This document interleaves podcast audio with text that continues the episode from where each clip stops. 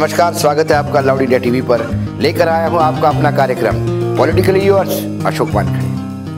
का loud India television पर मैं हूँ अशोक वानखड़े, लेकर आया हूँ आपका अपना कार्यक्रम, पॉलिटिकली यूर्स कल से हमने ये तय कर लिया था कि हम वित्त मंत्री के प्रेस कॉन्फ्रेंस से तुरंत आपके साथ रूबरू होंगे, क्योंकि प्रश्न है बीस लाख करोड़ का। देश ऐसे संकट से गुजर रहा है कि हर आदमी परेशान है, हर सेक्टर परेशान है। ऐसे में जब हमारे प्रधानमंत्री कहते हैं कि जीडीपी का 10 प्रतिशत, बीस लाख करोड़ मैं जनता को देने जा रहा हूँ तो सबकी आँखें लगी हुई रहती है कि किसको क्या मिलेगा। या आज की प्रेस कॉन्फ्रेंस हो, ये दोनों बातों से तो एक बात तय हुई है कि हमारे देश ने जो केंद्र सरकार ने बैंकिंग सेक्टर के लिए दिया है, उसके बाद जो भी हमको मिल रहा है, उसी बैंकिंग सेक्टर के थ्रू मिल रहा है। नए अलॉटमेंट खास दिखाई नहीं देता। यदि मैं पहले बैंक रिफॉर्म्स और बैंक को जो पैसा दिया, जो बूस्टिंग दिया बैंक में जो रिफॉर्म्स लाए, जो कहीं रेट इंटरेस्ट रेट कम कर दिया, कहीं कुछ फैसिलिटी और दे दी, इन सारे तमाम इसमें से जो बैंक के पास आठ नौ लाख करोड़ का जुगाड़ हो गया है, उसी के बेस पे बाकी सारी चीज़ें चलती जा रही है, ऐसी दिखाई देती है। क्योंकि उसके बाद पहला लॉकडाउन जैसे मैंने कल भी कहा था, उसके बाद जो एक लाख चौहत्तर हज़ार करोड़ का जो पैकेज आया था, उसमें करीब करीब चालीस से साठ हज़ार करोड़ का बर्डन सरकार पर बैठता है। बाकी या तो बजटरी प्रोविज़न था, या किसी अलग फंड से था। तो कोई एक्स्ट्रा पैकेज वो ऐसा माना नहीं जाता जो सरकार के पास होगा।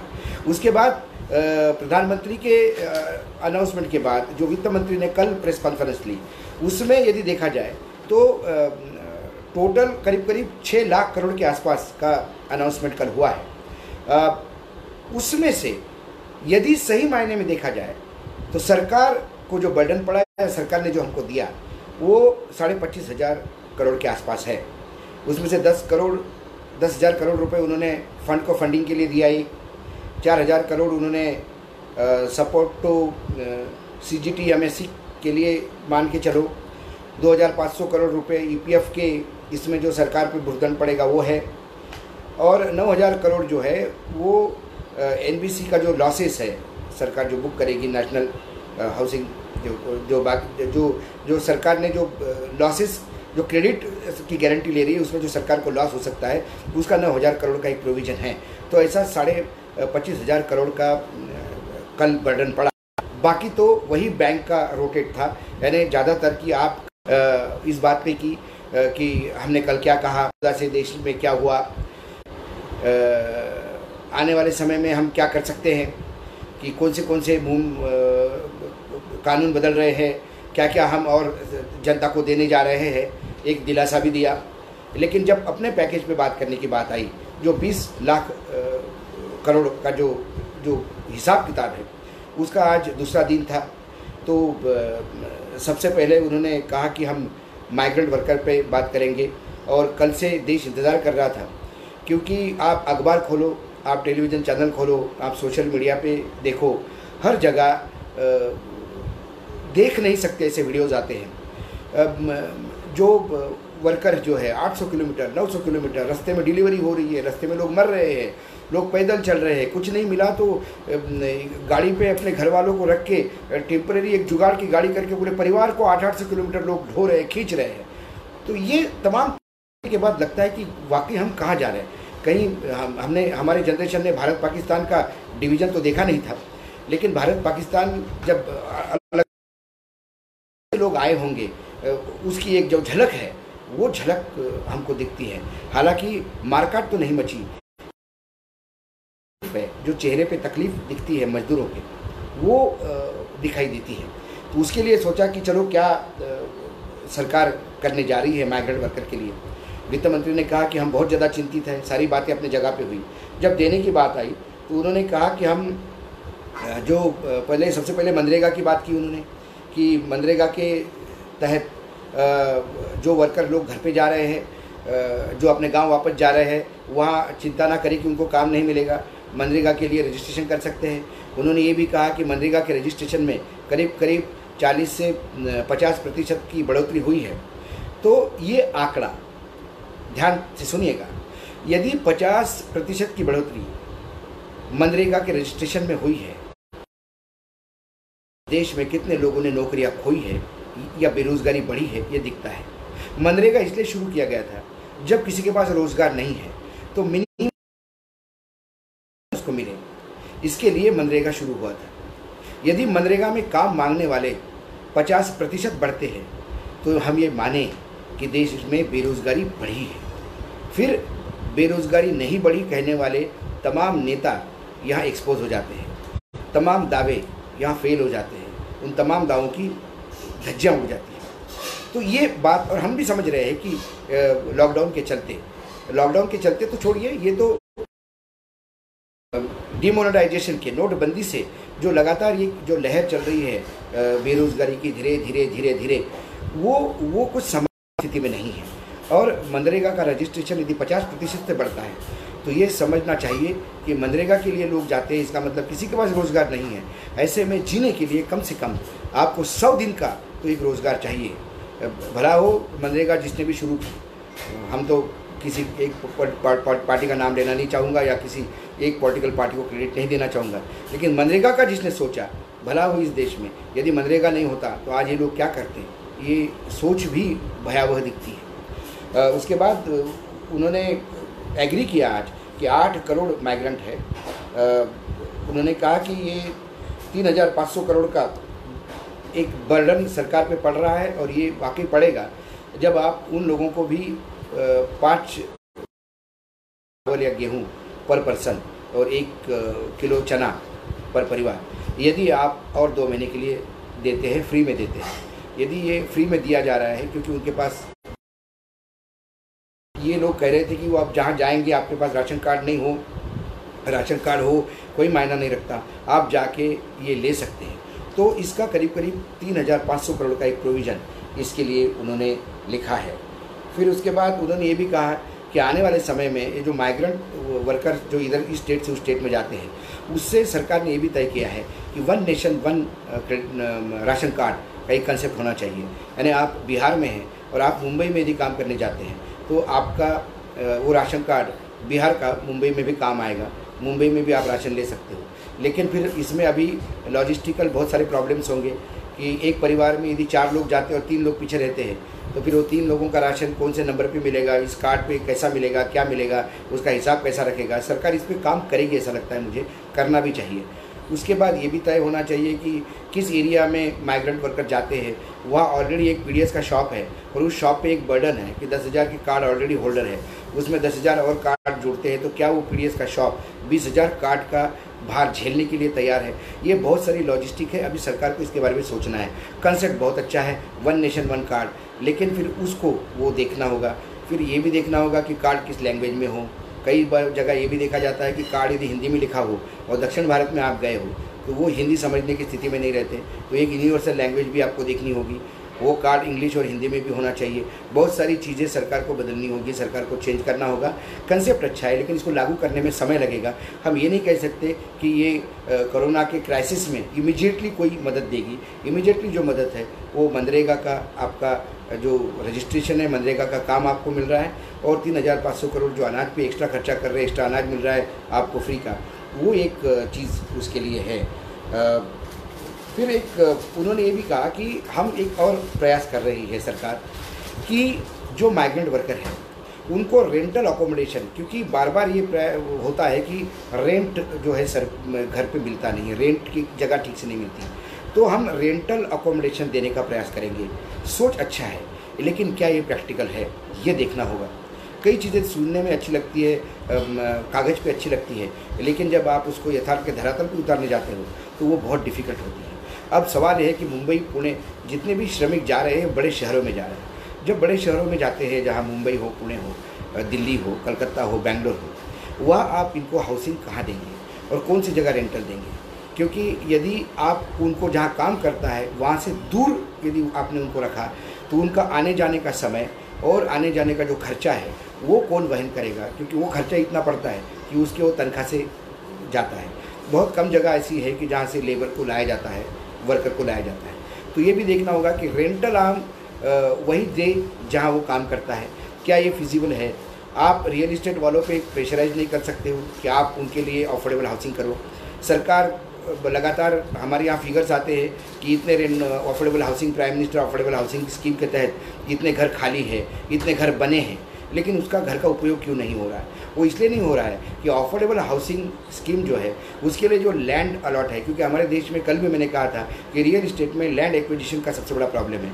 जब ज़मीन महँगी ली जाती है और उसके परमिशन के लिए जब करोड़ों रुपये की रिश्वत दी जाती है तो हाउसिंग प्रोजेक्ट की कीमत बढ़ती है। तो जो फ्लैट है, वो वाकई में जो बाईस लाख का होना चाहिए था, वो बासठ लाख का हो जाता है, क्योंकि रिश्वत के पैरामीटर्स इसमें जुड़ते हैं। ऐसे में हमें ये देखना होगा कि क्या लैंड कॉस्ट कैसी सरकार कम करेगी? यदि आपने बॉम्बे और पुणे जैसे शहर में यदि फैक्ट्री के पास ही कोई हाउसिंग प्रोजेक्ट लाता है तो उसकी वो ज़मीन कैसे सस्ती मिलेगी? सस्ते ज़मीन पे यदि वो नहीं करेगा और जहाँ जहाँ अफोर्डेबल हाउसिंग बने हैं, वो शहर के बाहर बने हैं और इतने दूर बने हैं कि उस अफोर्डेबल हाउसिंग में कोई जाने को तैयार नहीं है, क्योंकि जब आप जाते हो तो वहाँ से आप अपने फैक्ट्री पे काम कर रहे हो तो वहाँ से साधन क्या है? ये तमाम चीज़ें जो है, जो प्रैक्टिकल प्रॉब्लम्स है, उसको जब तक सरकार नहीं देखेगी तब तक आप ये बातें कागज़ पे कर, कर सकते हो घोषणाएँ कर सकते हो लेकिन रेंटल हाउसिंग वाकई प्रोवाइड कर सकते हो क्या? ये तभी उसका सो एक हो सकता है कि जैसे पुराने ज़माने में उज्जैन जैसी की बात करूँ मैं उज्जैन में टेक्सटाइल मिल थी तो टेक्सटाइल मिल के अंदर ही उन्होंने वर्कर्स के भी रहने की जगह एक जगह थी जो आज भी लोग रह रहे हैं। तो ऐसे में आपको क्या ये देखना होगा कि जो बड़े बड़े प्रोजेक्ट आते हैं जहाँ वर्कर्स की ज़रूरत है, ऐसे वर्कर्स के लिए फैक्ट्री प्रीमाइसिस के आसपास ही बने, या वो फैक्ट्री के प्रोजेक्ट में ही हाउसिंग की भी व्यवस्था हो, ये सब देखना होगा।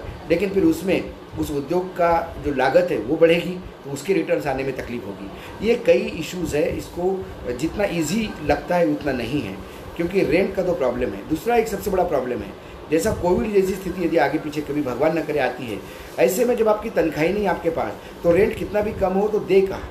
आज भी जो वर्कर्स रेंट दे रहे हैं, वो कोई अब्जों रुपये का नहीं दे रहे या लाखों रुपये का नहीं दे रहे जो वर्कर मुंबई में रह रहा है, वो बहुत ही छोटे झोपड़पट्टी में रह के रेंट देता है, लेकिन वो कम रेंट देना भी उसको जब पोसाता नहीं, तभी वो अपने घर के लिए निकल लेता है। ऐसे कई उदाहरण ऐसे इंटरव्यू में आपको सुनाई देते हैं, जो जगह जगह लगातार टेलीविज़न चैनल या अखबारों में छप रहा है, उससे लगता है कि जो कम रेंट है, वो भी देने की स्थिति में नहीं है कि जब आपकी तनख्वाह नहीं है, जब आपको रोज़गार ही नहीं है तो फिर आप देंगे कहाँ से? तो उसके लिए लग रहा था कि कुछ सरकार ठोस करेगी। लेकिन सरकार ने आने वाले समय में क्या करेंगे? माइग्रेंट के लिए ये बताया। माइग्रेंट के लिए अभी इमीडिएटली जो दिखाई देता है मुझे, वो मनरेगा में रजिस्ट्रेशन वो तो ओपन है।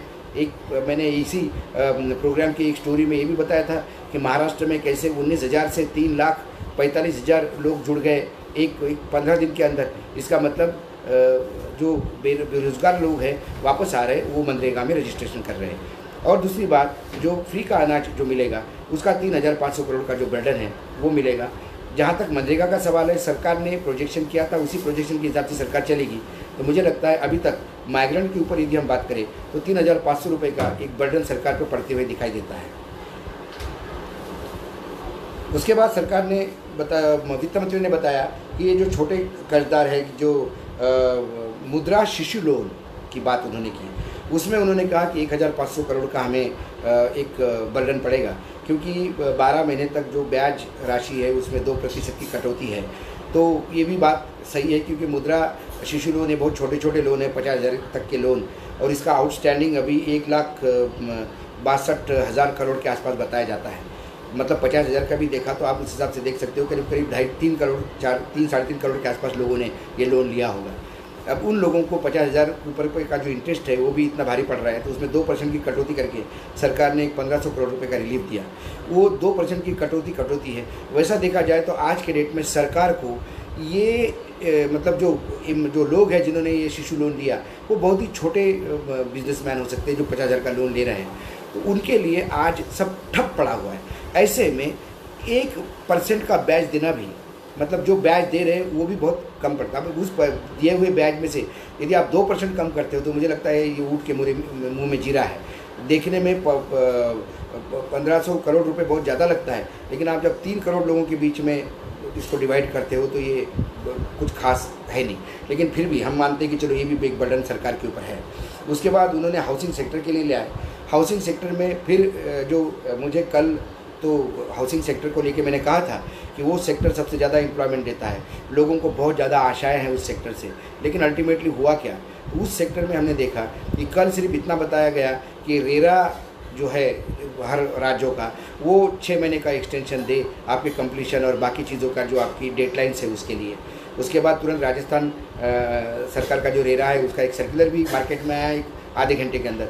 लेकिन इससे एक आपको जो टेंशन है सबमिट करने का या कंप्लीशन का, वो उससे रिलीफ मिल सकता है। लेकिन रियल इस्टेट को आज चाहिए पैसा। रियल इस्टेट बुरी तरह से फंसा हुआ है। इस रियल इस्टेट को पैसे के लिए सरकार ने क्या किया? तो सरकार ने अब रियल इस्टेट में डिमांड करने के लिए, निकालने के लिए तो ये कहा कि जो जो गरीबी रेखा के सिर्फ़ ऊपर है मतलब लोअर मिडिल क्लास जिनका इनकम छः से अठारह लाख पर एनम के बीच में है, उनके लिए जो सरकार की स्कीम थी वो स्कीम जो क्रेडिट लिमिट की, जो क्रेडिट की स्कीम थी, जो लोन की सुविधा की स्कीम थी, वो उन्होंने आगे और बढ़ाई है, एक उसका समय बढ़ाया है। इससे सरकार को लगता है कि शायद लोन लेने वाले लोग बढ़ेंगे तो घर खरीदने वाले भी बढ़ेंगे। लेकिन सवाल ये है कि हाउसिंग सेक्टर जो बुरी तरह से फंसा है वो सिर्फ़ लोअर मिडिल क्लास के घरों के लिए नहीं फंसा या अफोर्डेबल हाउसिंग के लिए ही नहीं फंसा है। वो उस इसमें फंसा है, जो प्रीमियम भी है, जो मिडिल क्लास के भी घर है। आज कोई भी घर चालीस, पचास लाख से शुरू होके दो करोड़, ढाई करोड़, तीन करोड़ तक जाता है। ऐसे में ये जो मेजर पैसा इसमें फंसा है, वहाँ डिमांड कैसे निकल निकल पाएगी? या उन बिल्डर्स को रिलीफ कैसा मिलेगा? इसके बारे में अभी तक वित्त मंत्री ने कुछ नहीं कहा। आशा है पूरा सेक्टर आँखें लगा के बैठा हुआ है। ये सोच के कि कल कुछ नहीं दिया तो आज देगा। आज कुछ नहीं मिला तो उनको लगता है कल देंगे। मुझे लगता है कल एक्सटेंशन दिया। आज अफोर्डेबल हाउसिंग के थोड़ा ऊपर चले गए। उसके बाद मुझे लगता है कल कुछ और रियल इस्टेट को मिलेगा। तो आशा पे मतलब दुनिया ज़िंदा रहती है उम्मीद पे तो उम्मीद रखने में कोई हर्ज नहीं है। लेकिन मुझे ज़्यादा उम्मीद दिखाई नहीं देती, क्योंकि सरकार के पास, जैसे कि मैंने कहा, पैसों की कमी होने की वजह से आकार तो बहुत बड़ा है, बीस लाख करोड़ का पैकेज। लेकिन जब देखते हैं तो फिर वो कैसा घसकते घसकते नीचे आता है, वो आपने देख लिया।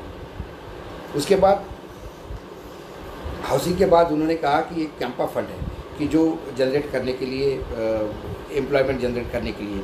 वो स्टेट गवर्नमेंट के पास ही पड़ा है। स्टेट गवर्नमेंट को ही उसको ट्राइबल और वो लोगों के लिए देना है। वो प्रोविज़न होता है कि जैसा जंगल में पौधे लगाना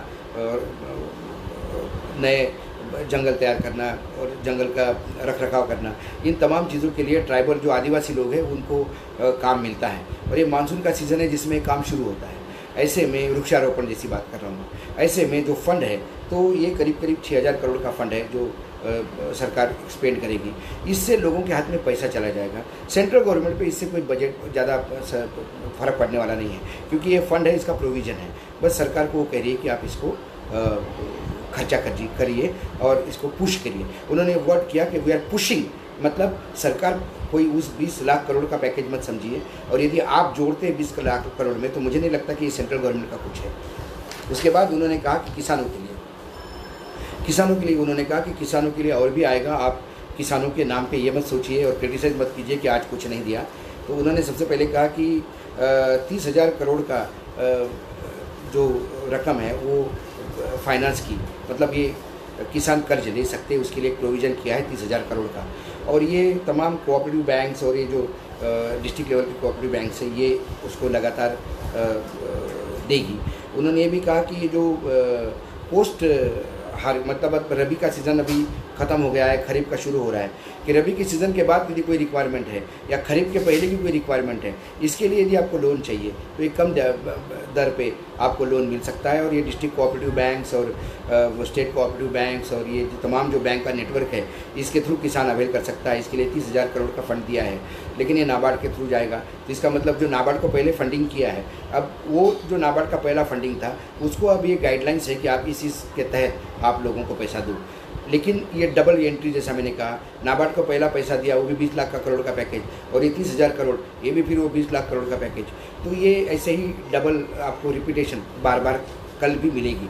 कल देखने को मिली, आज लगातार हो रही है और फिर कल होगी, ऐसा मुझे लगता है।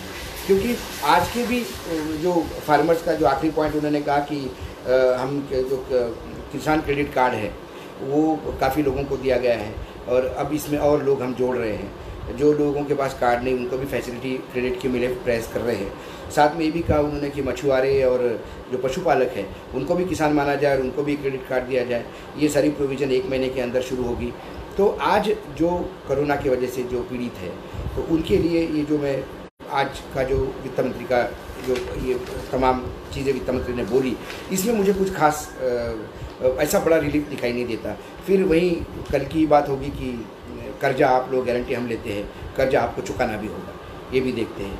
ये बात अलग है कि हमारे यहाँ जब भी चुनाव होते हैं तो किसान इस होप पे रहता है कि कहीं ना कहीं कर्जा माफ़ होगा। लेकिन फिर जब इतना कर्जा बांटोगे तो ये कर्जा माफ़ यदि करते तो फिर देश दिवालिया भी हो सकता है। आपको ये भी देखना होगा। फिर उसके बाद उन्होंने लगातार ये भी कहा है कि सरकार कोरोना के पूरे पीरियड में खाली भी नहीं बैठी थी। सिर्फ़ कोरोना से लड़ाई नहीं लड़ रही थी। सरकार बाकी भी काम कर रही थी। उसमें उन्होंने एक बात कही कि छः हज़ार सात सौ करोड़ रुपए हमने स्टेट सरकार, राज्य सरकारों को रिलीज़ किए। वो इसलिए कि वो जो रबी की फ़सल है, जो मार्केट में आ चुकी है, वो आप खरीद लें। लेकिन क्या पूरे देश में ये छः हज़ार सात सौ करोड़ रुपए सरकार को जो मिले हैं, क्या वो वाकई में रबी का क्रॉप खरीदने में लगाए हैं। क्योंकि गेहूँ का यदि हम बात करें तो उन्नीस सौ पचास रुपये एक हज़ार नौ सौ पचास रुपये पर क्विंटल का गेहूँ की मिनिमम सपोर्ट प्राइस थी। लेकिन कई जगह पे ये सपोर्ट प्राइस पे गेहूँ बिकता दिखाई नहीं देता क्योंकि ख़रीदार नहीं है। जब सरकार नहीं खरीदी करती तो किसान क्या करेगा? एक हमको एक प्रैक्टिकल प्रॉब्लम ये भी देखना होगा कि हमारे यहाँ किसान के पास भंडारण की व्यवस्था नहीं होती। खेत में से गेहूँ निकाल के सीधा मंडी जाता है। जब आप मंडी में जाने के बाद आपको पता पड़ा कि कोई ख़रीदारी नहीं है तो आप एमएसपी का रोना कब तक रहोगे एक दिन, दो दिन, तीन दिन? जब आपके पास कुछ नहीं होता तो जो जिस रेट पे खरीदने को तैयार था, उस रेट पे आपको लेना होता है। तो यदि दिल्ली और आसपास की मंडियाँ देखें हम दिल्ली की, दिल्ली के आसपास जो खेती होती है, वहाँ ये स्थिति हो गई थी कि एक हज़ार नौ सौ पचास तो छोड़िए, लोगों को अठारह सौ रुपये क्विंटल भी गेहूँ का दाम नहीं मिला। उसके नीचे उनको बेचना पड़ा, क्योंकि वो कब तक किसान मंडी पे खड़ा रहता है, सरकार का इंतज़ार करते हुए। एक तरफ़ उसने ऊँचे रेट में गेहूँ की, मजदूरी दी, कटाई की, क्योंकि मजदूरों का पलायन हो रहा था। तीन सौ रुपये रोज के हिसाब से उसने दिया, जबकि मनरेगा दो सौ दो बोलता है। ऐसे में जब उसको दोहरी मार पड़ी तो उसको लगा कि मैं इंतज़ार करने के बजाय, और बरसात सर पे थी, सर पे जिस हिसाब से क्लाइमेट था, उसको लग रहा था कभी बरसात हो। तो उसके डर से वो बेच के निकल गया।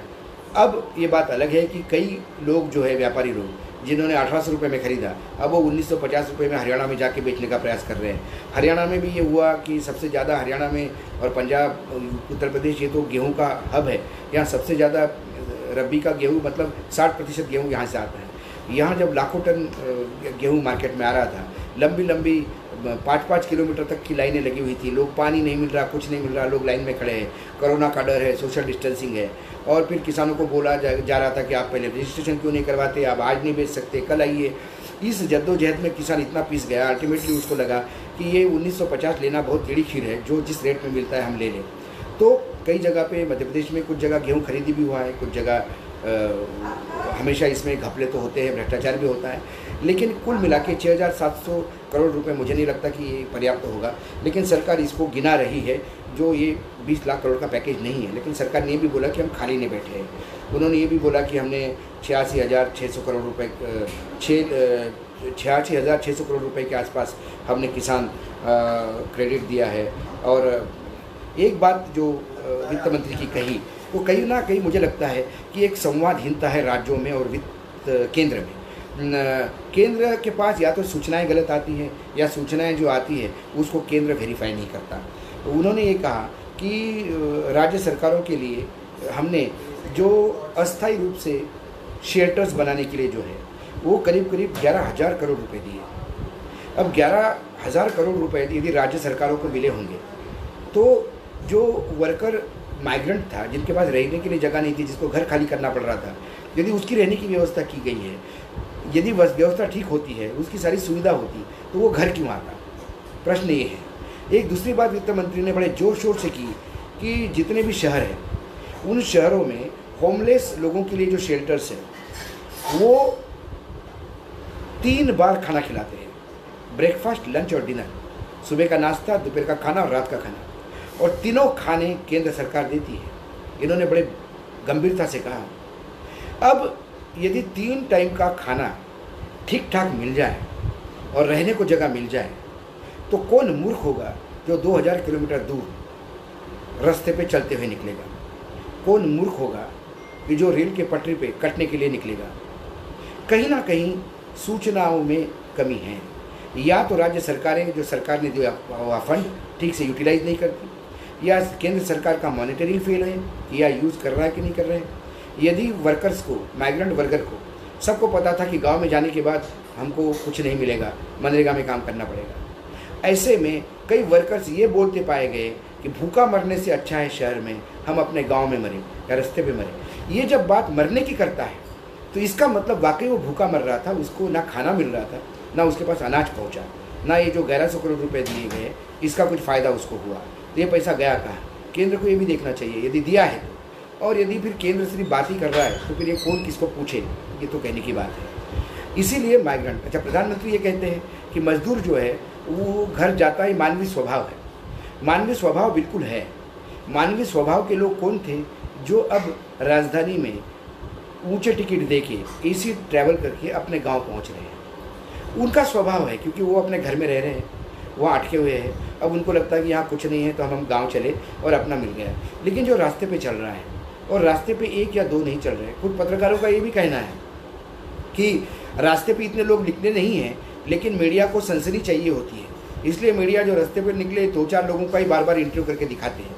मुझे दया भी आती है, क्योंकि सवाल एक एक या दो इंटरव्यू का नहीं है। सवाल है हज़ारों के तादाद में, लाखों के तादाद में जब लोग रास्ते पे आते हैं ट्रैफ़िक जाम होता है। पूरे रास्ते जाम हैं। मध्य प्रदेश में जब एंट्री होती है तो वहाँ पे कई किलोमीटर लंबी गाड़ियाँ, गाड़ियों की लाइन लगी है। क्योंकि ये जो लेबर है, वो ट्रक में बैठ के आ रहा है, कोई ऑटो में बैठ के आ रहा है, कोई पैदल आ रहा है। तो ये तमाम चीज़ें जो दिख रही है, और सरकार उनको रोक रही है, क्योंकि उन सरकार को डर है कि हमारे राज्य से पास हो रहे हैं, भले ही रास्ते से आ जाए, चले जाए, लेकिन जाते समय कुछ कोरोना का गिफ्ट दे के नहीं जाए।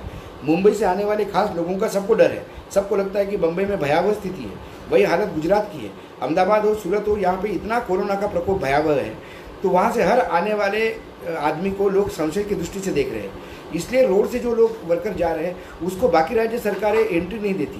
राजस्थान की यही स्थिति है। राजस्थान के अपने लोग जब मध्य प्रदेश होते हुए बड़े मुश्किल से राजस्थान बॉर्डर पहुँचे तो पता पड़ा कि राजस्थान के बॉर्डर में एंट्री नहीं हो रही है। यूपी और राजस्थान की पुलिस आपस में भिड़ रही है, क्योंकि यूपी के लोग कह रहे कि भैया ये राजस्थान के लोग हैं, इनको अपने राज्य में ले लो। वो कह रहे हैं कि हम बॉर्डर पे रोक देते क्योंकि हमारे यहाँ ही नहीं चाहिए कोरोना के आने वाले लोग। ये तमाम झगड़े हैं। ये बातें बताती है कि सरकार के जो दावे हैं, कि तीन टाइम का खाना आराम से मिल रहा है, वो नहीं मिल रहा होगा। सरकार जो कहती है कि 1100 करोड़ रुपए हमने राज्यों को दिए, सरकार को राज्यों को पूछना चाहिए, खासकर उस राज्यों से जहाँ पलायन हो रहा है। पूछना चाहिए कि आपके यहाँ से पलायन क्यों हो रहा है? ये सवाल सबसे अहम है। मात्र ये कहने से नहीं होगा कि ये मानव स्वभाव है। और यदि ये मानव स्वभाव है यार ये सब सरकार को मालूम है, प्रधानमंत्री को मालूम है तो फिर 1100 करोड़ रुपए वेस्ट करने की ज़रूरत नहीं थी। या तीन टाइम का खाने के लिए जो लाखों करोड़ रुपए आप खर्चा कर रहे हैं, वो करने की ज़रूरत नहीं थी। कहीं ना कहीं पैसा व्यय हो रहा है। उस जिस नाम से पैसा खर्चा हो रहा है, वो दिखाई देता नहीं। ऐसी तमाम चीज़ें जो विसंगतियाँ दिखाती है इस सरकार में। हम सरकार का, मैं सरकार को क्रिटिसाइज नहीं कर रहा हूँ, लेकिन मैं सरकार से ट्रांसपेरेंसी चाहता हूँ। यदि 20 लाख करोड़ का पैकेज डंके की चोट पे प्रधानमंत्री बोल के जाते हैं तो हमें फिर वो 20 लाख करोड़ गिनवाए भी डंके की चोट पे। देश नतमस्तक होगा उनके सामने। जीडीपी का 10 प्रतिशत बार बार कहा जा रहा है। भारतीय जनता पार्टी के राष्ट्रीय अध्यक्ष कहते हैं कि विश्व में पहली बार 10 प्रतिशत किसने दिया। अब उनको पता ही नहीं है कि हमसे ज़्यादा जीडीपी से परसेंटेज में ज़्यादा देने वाले पाँच देश पूरे वर्ल्ड में पड़े हुए हैं। हम छठवें नंबर पे आते हैं। तो हम 10 परसेंट दे के महिमा मंडित करने का प्रयास करते हैं। मैं कहता हूँ कि आप बोले कि हम पाँच परसेंट दे रहे हैं। जितना भी परसेंट आप दे रहे हैं उतना ही बोले।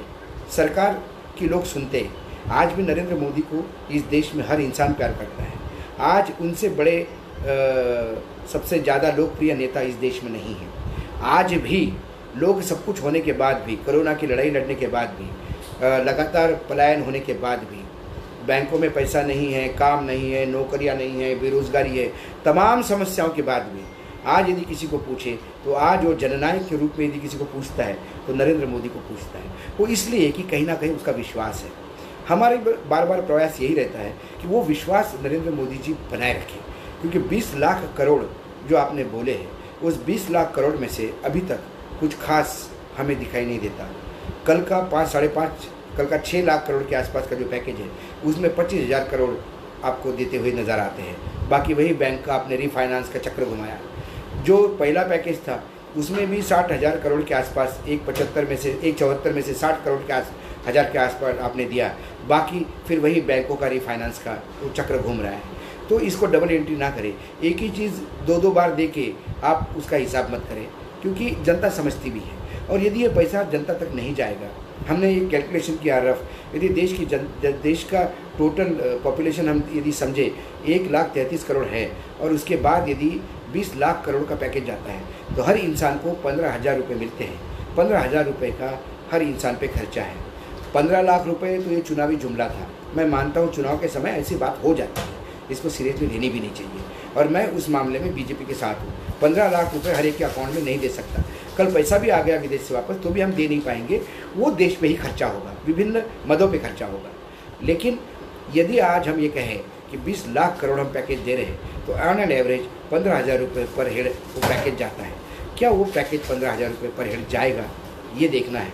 क्योंकि यदि आप 20 लाख करोड़ के नाम पे मात्र जो आपने बैंकों को दिया है सात लाख, आठ लाख करोड़ करीब, वही आप घुमा घुमा के अलग अलग पैकेजेस के नाम पे बताएँगे।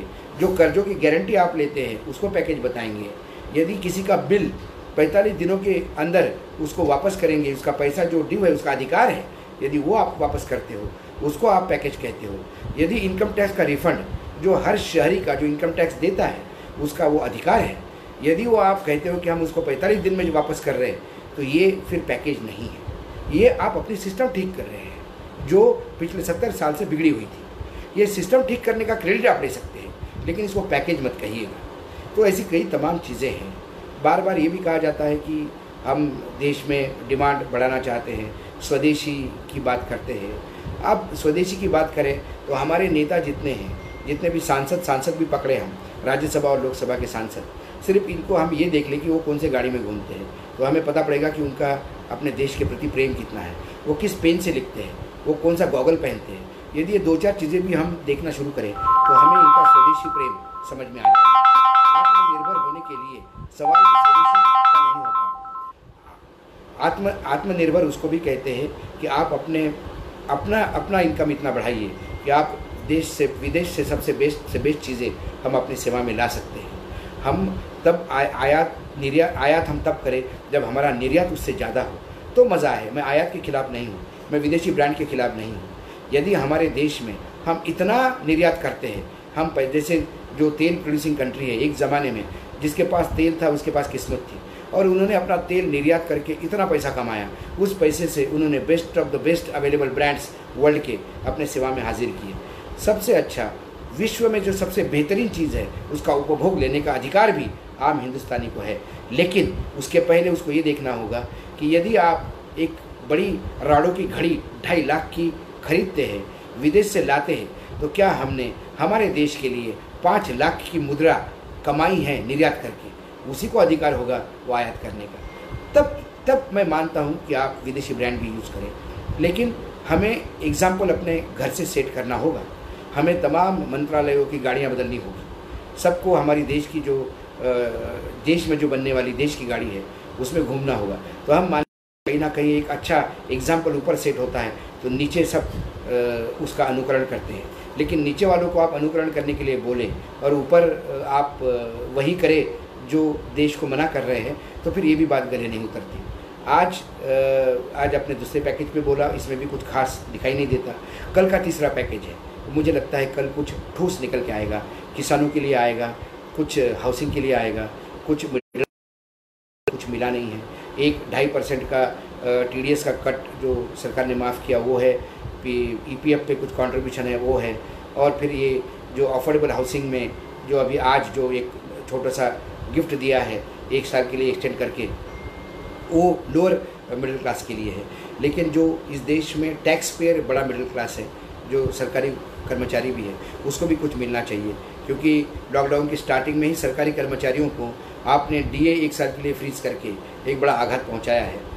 तो उसके बाद वो भी बड़ा देख रहा है कि हमें क्या मिलेगा। ये तमाम बातें हैं कल हम फिर इसी समय मिलेंगे। जैसे ही वित्त मंत्री का कल आखिरी एक प्रेस कॉन्फ्रेंस होगा, जो एक बीस लाख करोड़ के आखिरी बचे हुए कंपोनेंट में वो बता देंगे। उसके बाद हम एक कैलकुलेशन पे निकल पाएँगे कि इस 20 लाख करोड़ में कितने हज़ार करोड़ हमारे हैं और कितने हज़ार करोड़ सर चक्कर घुमा के आए हैं। तो ये कल ही बता पाएँगे। धन्यवाद, आप सबने आज देखा और सुना। कल फिर इसी समय पे फिर मिलूँगा आपको नए पैकेजेस के साथ। तब तक आप देखते रहिएगा लाउड इंडिया टीवी।